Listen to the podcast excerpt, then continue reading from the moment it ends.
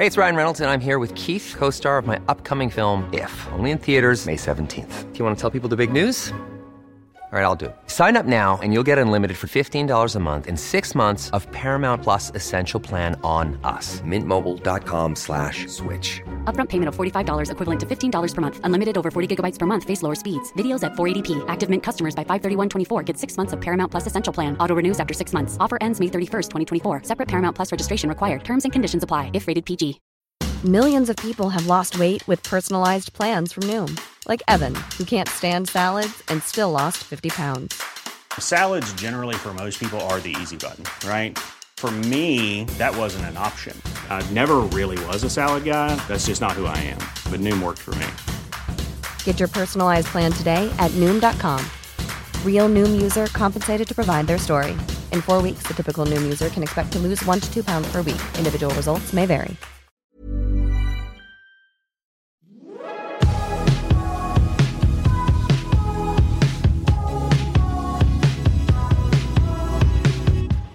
Du lyssnar på GVS ljudböcker.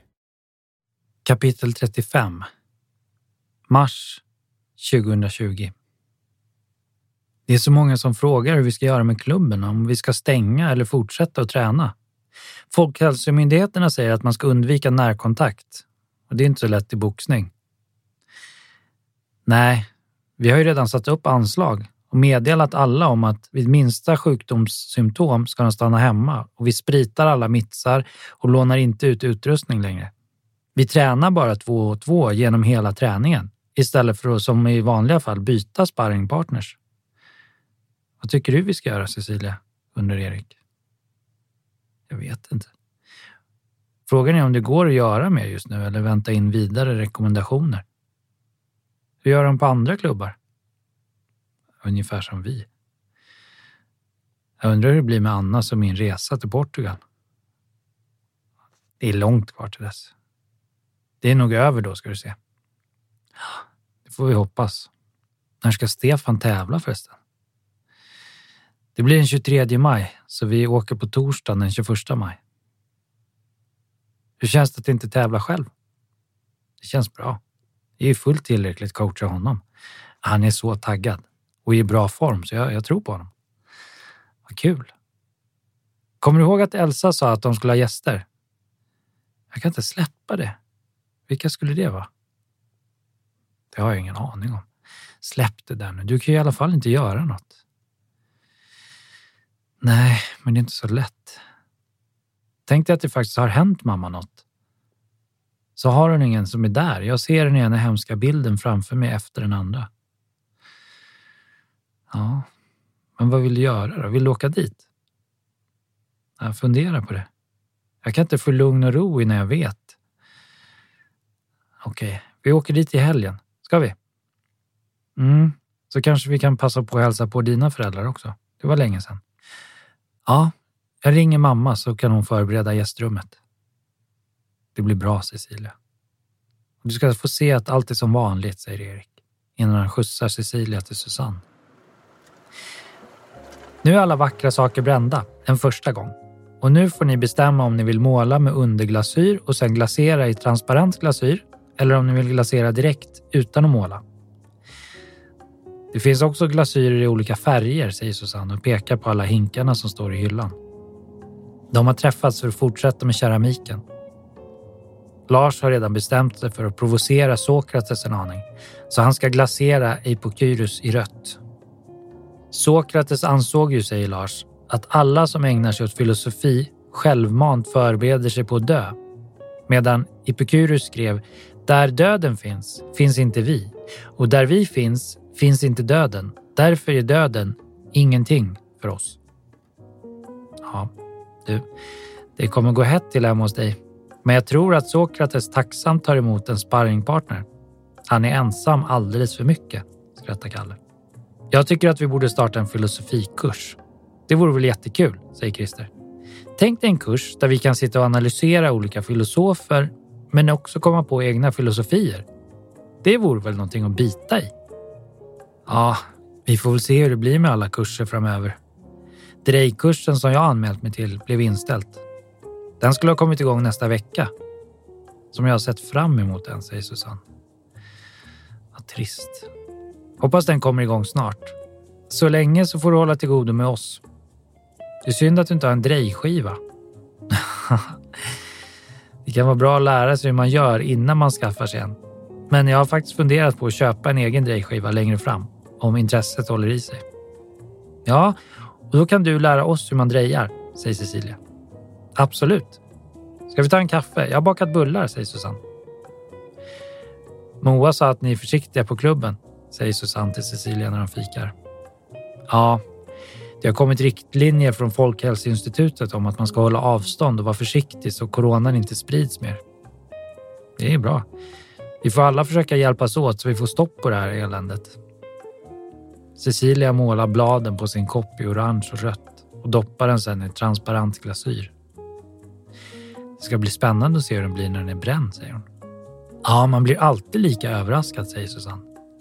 Jag hör av mig när alla saker är klara, så kan vi ses då. Kram på er alla. Det är väl lika bra att vi inte kramas, säger Susanne och håller ut armarna i en kramgest till alla. Veckan går fort. Men när Cecilia vaknar på fredag morgon har hon feber, ont i huvudet och i kroppen. Hon ringer till Kristina och sjukskriver sig och somnar om. Hon vaknar först när Erik kommer hem på lunchen för att titta till henne och gå ut med Ninni. Hej älskling. Jag köpte med mig en soppa till dig. Ska jag värma den? Ja, tack. Erik och Cecilia äter lunch i sängen och Erik stryker den över pannan. Du är kokhet. Har du tagit Alvedon? Ja, i morse. Men jag ska ta en till. Jag fryser. Det var gott med soppa. Jag ringer till mamma och säger att vi får komma en annan helg istället, säger Erik och ger Cecilia en puss på pannan innan han går tillbaka till jobbet. Cecilia lyssnar på en podd och slumrar till. Erik håller sig frisk och pysslar om Cecilia. Det är rätt så mysigt när du är sjuk. Då kan vi ligga i sängen och titta på serier på datorn hur länge som helst. Ja, utan att jag tjatar på dig om att vi ska göra en massa saker, skrattar Cecilia. Telefonen ringer och Erik svarar. Cecilia hör att det är Sonja, Eriks mamma, som ringer. Hälsa från mig.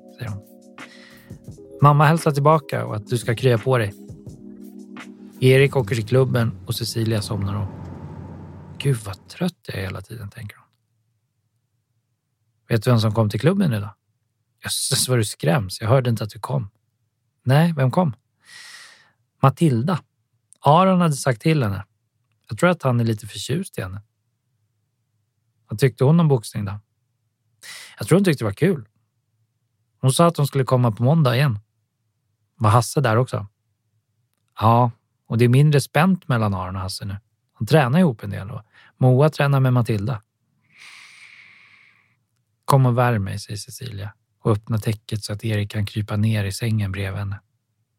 Han kryper ner till henne och Ninni som redan ligger under täcket flyttar motsträvet på sig så att Erik får plats. Det är tur att du har Ninni som kan värma dig när jag inte är här, säger hon och klappar hunden innan han lägger sig till rätta bakom Cecilia och håller om henne. Du är varm som en kamin, mumlar han innan de somnar tätt ihop. Fyra dagar tar det innan Cecilia är tillbaka på kontoret igen.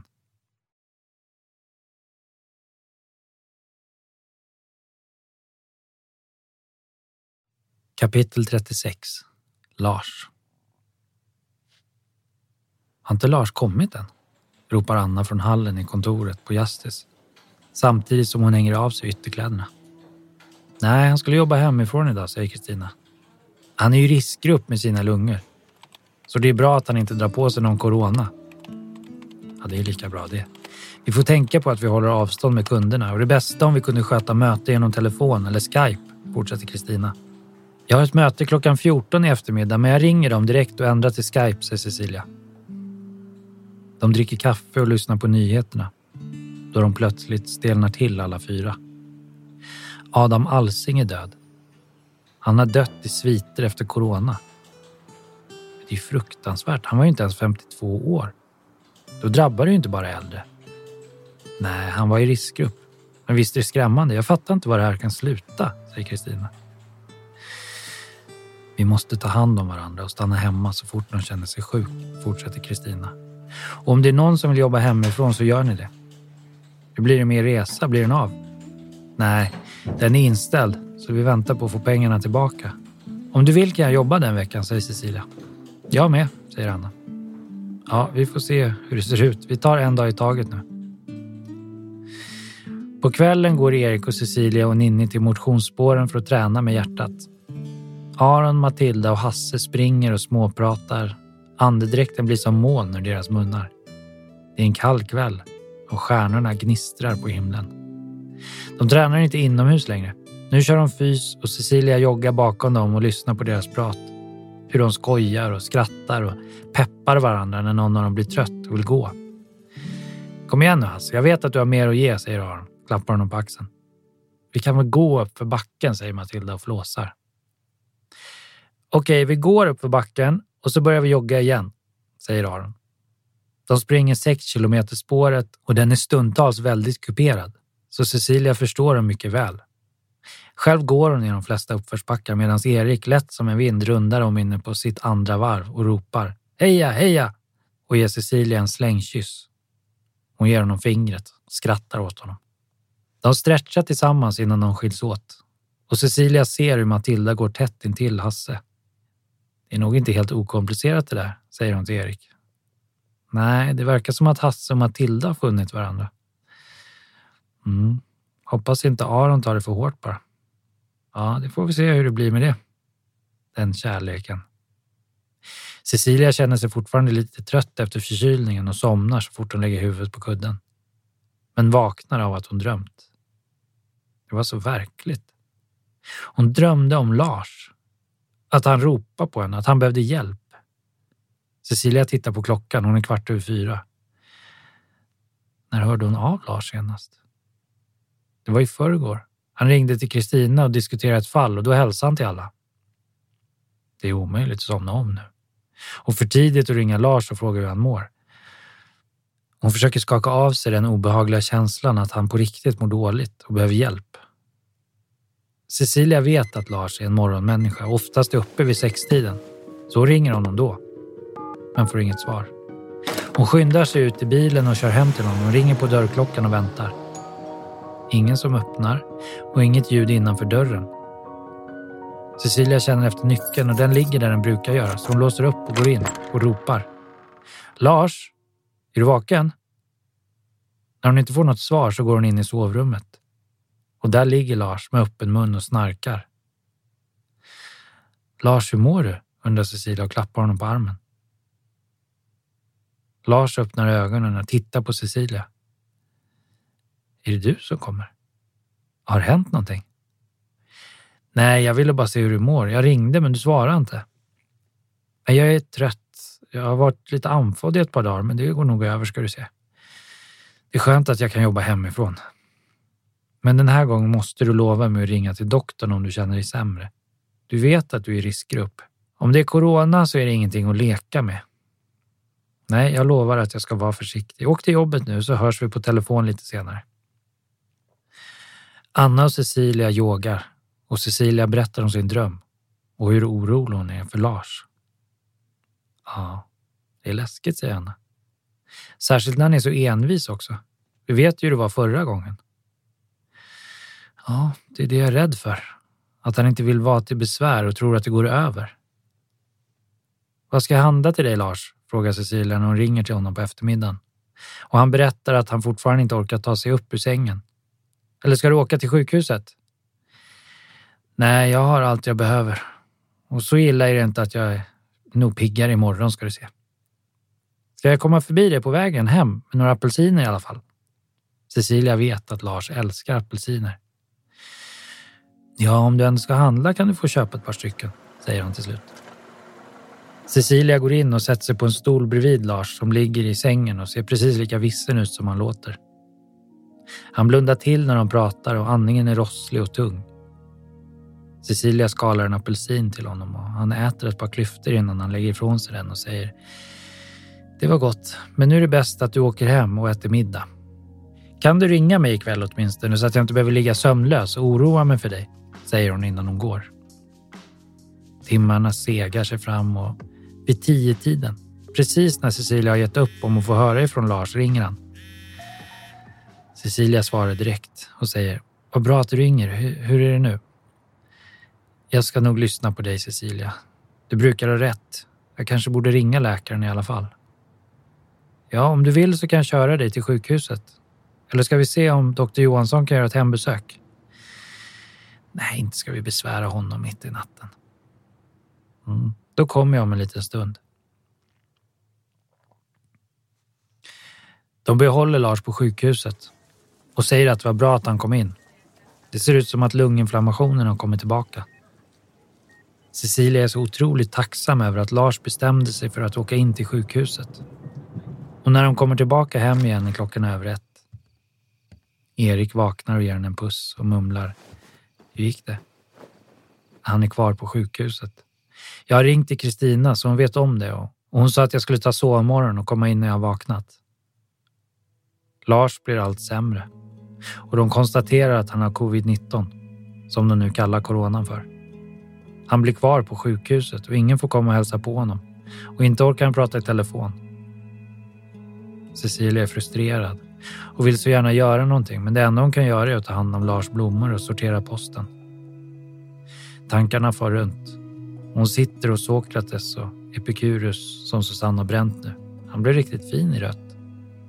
Cecilia hör inte att dörren öppnas och när hon tittar upp så ser hon rakt in i Eriks varma, kärleksfulla ögon. Han säger ingenting. Går bara in och sätter sig bredvid henne på hallgolvet. Han tar hennes hand och kysser den. De sitter där en lång stund och när hon reser sig klappar Erik Sokrates och säger att du är väl med honom nu. Han behöver dig som bäst. Och du också, Epikurus säger Cecilia innan de stänger dörren och åker hem.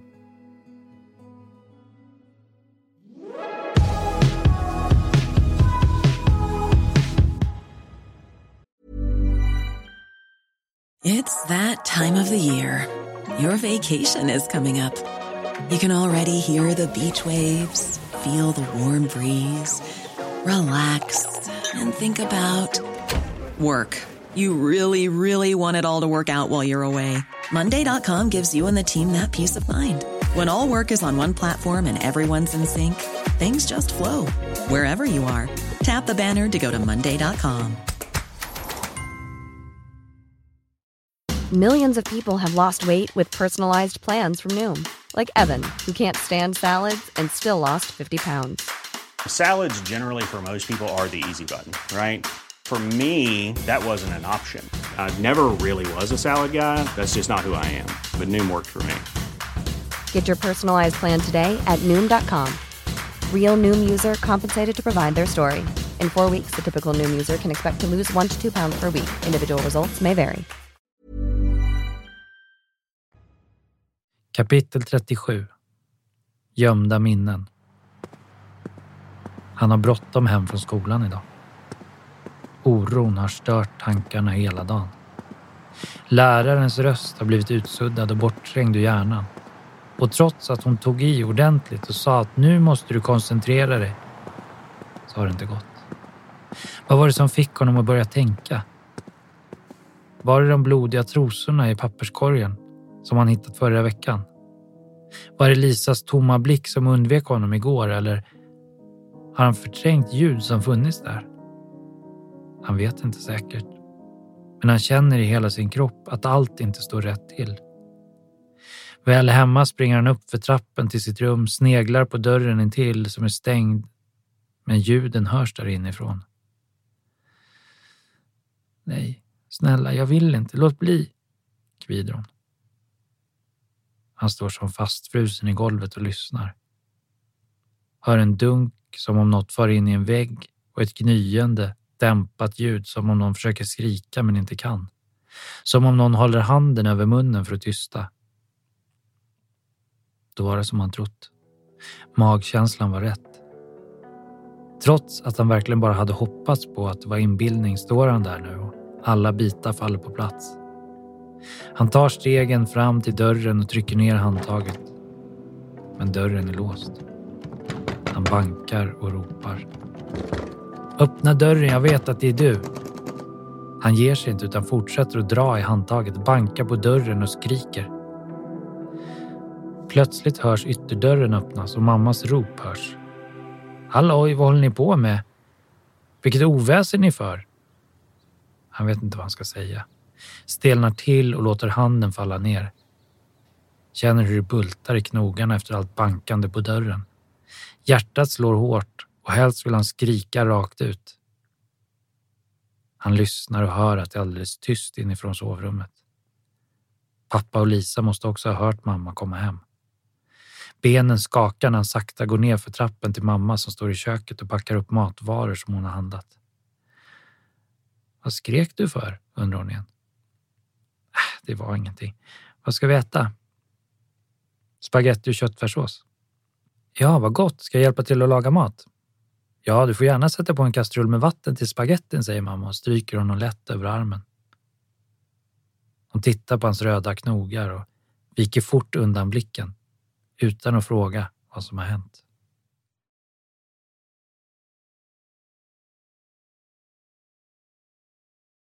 Kapitel 38 Sorgen En vecka tar det innan Lars kropp ger upp och själen lämnar honom. Vart den tar vägen är det ingen som säkert vet. Men den kropp som själen så småningom tar boning i kan skatta sig lycklig. Det är smärtsamt. Så smärtsamt att de inte kunde vara där den sista tiden och sitta vid hans sida. Begravningen blir i alla fall ett verkligt avslut. Det är inte många inbjudna. Lars syster kommer och Susanne och Emil och de andra från restaurangfamiljen och de från Justice. Cecilia har tagit med Sokrates och Epikurus och de ligger vid den vita kistan som pryds av blommor i massor i alla möjliga färger. Ett fotografi på en skrattande Lars står på kistan och Moa och Felicia och Hanna sjunger Änglamark. Det är så vackert och så hemskt på en och samma gång med begravningar. Det är ändå något förlösande över dem. Och Cecilia känner hur tårarna rinner ner för kinderna. Och Erik kramar hennes hand. De äter smörgåstårta, kakor och kaffe och stämningen lättar. De delar med sig av ljusa minnen av Lars som betytt så mycket för dem alla. Cecilia ser att Lars syster är rörd. Hon tackar alla för allt stöd som hon fått och för att, som hon sa, att vi funnits där för honom. Han hade just ingen annan. Sokrates och Epikurus flyttar in på Jastis. Cecilia sitter ensam kvar på kontoret en eftermiddag då hon plötsligt får för sig att ringa till Lars syster. Hon svarar och när hon klarat av artighetsfraserna tar Cecilia ett djupt andetag och säger att jag kände att jag ville ringa till dig och säga att Lars berättade för mig vad som hade hänt i er barndom. Jag vill att du ska veta att jag förstår att det är svårt för dig. Berättade han? Säger hon dröjande. Ja, han berättade om övergreppen och att du ville glömma och gå vidare och att det var därför som du inte hade så mycket kontakt med honom. Ja, vad dumt egentligen. Han om någon förstod mig ju. Men jag orkar inte prata om det. Och jag vill helst glömma allt. Och med Lars så blev jag påmind om det. Om du känner att du vill prata så finns jag här, säger Cecilia. Tack Cecilia. Det betyder mycket för mig och jag vet att du har fått Lars att kunna prata om övergreppen och det är jag så tacksam för. De lägger på och Cecilia sitter kvar och minns den sommarkvällen då Lars för första gången berättade för henne om sin barndom. Det var i trädgården. De hade grillat och Erik var inne och kokade kaffe. Lars hade fyllt på Cecilias vinglas och skålat för kärleken och livet. Sen hade han blivit sittande, snurrande på sitt vinglas och sett beklämd ut. Cecilia hade frågat om det var någonting som han ville berätta. Och då hade han sagt, det är svårt att tala om det. Det är stundtals eller väldigt ofta glömt. Raderat. Som om det inte hänt. Men ofta vaknar jag av att allt spelas upp för mig som i en dröm. Jag förstår att det är gömda minnen som kommer till mig, men Jag vill inte minnas. Jag Orkar inte uppleva allt igen. Det är så jag har levt och överlevt genom att gömma, glömma och förtränga dem, minnena. De hade suttit så en lång stund under tystnad. Och fast Cecilia förstått att det var någonting tungt som Lars bar på hade hon aldrig i sin vildaste fantasi kunnat ana att det var så hemskt. Hur en människa kunnat orsaka så mycket smärta och lidande. Erik kom med kaffe och de lyssnade på Lars. Och hur allt plötsligt bubblade ur honom och han berättade. Det var ingen som visste förstås. Så är det ju nästan alltid. Men man undrar hur många som egentligen visste om det. Första gången det hände, när jag var åtta år, jag förstod först inte vad pappa ville. Han skulle tvåla in mig, sa han. Han kom in i badrummet när jag duschade och tog tvålen. Lödde upp ett riktigt tvålskum i sina händer och vi skrattade båda två. Och så började han tvåla in mig. Först på ryggen, axlarna och armarna, men han fortsatte att tvåla in min mage och plötsligt helt oväntat tvålade in min penis, sa jag ifrån. Nej, där tvättade jag mig allt själv. Och så kände jag hur han blev hård i handen och stram munnen och väste fram att det är lika bra att pappa tar hand om den där lilla snoppen också. Lars hade berättat med tårar i ögonen hur övergreppen bara blivit värre och värre och kommit oftare och oftare. Det värsta, sa Lars, var ändå inte hans övergrepp på mig. Det som gjorde mig rasande var när jag fick reda på att han även förgrep sig på min syster. Det var när jag var 13 år. Jag hade burit vår hemlighet i alla år. Och fast jag så många gånger tänkt fråga min mamma om det som hände eller berätta att jag inte ville, så hade jag inte klarat av det. Men en dag när jag kom hem från skolan hörde jag Lisa gråta. Och jag hörde ett dunkande ljud från mammas och pappas sovrum. Jag skyndade mig dit så fort jag kunde. Och det jag fick se den dagen sitter så hårt fast på mina näthinnor att jag aldrig kan gråta bort det. Hur pappa våldtar Lisa. Hon ligger på sängen och han håller för hennes mun och stöter in i hennes lilla kropp och hon min lilla syster som inte är mer än nio år är vettskrämd. Smärtan lyser ur hennes ögon.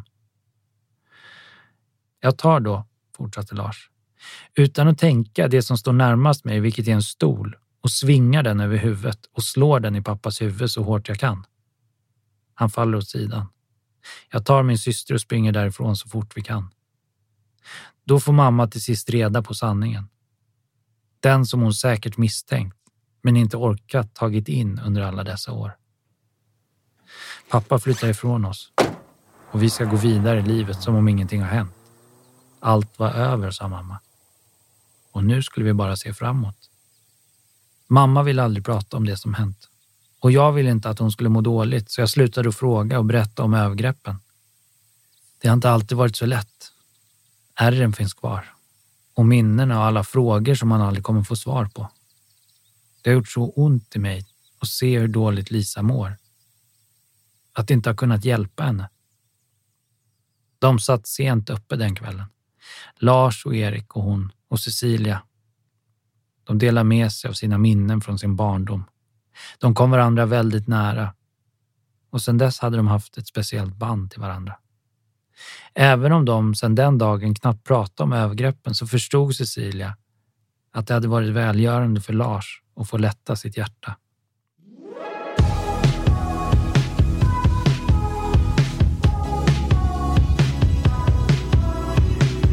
Du kan även lyssna på den här boken utan reklam på Bookbeat, Storytel, Nextdoor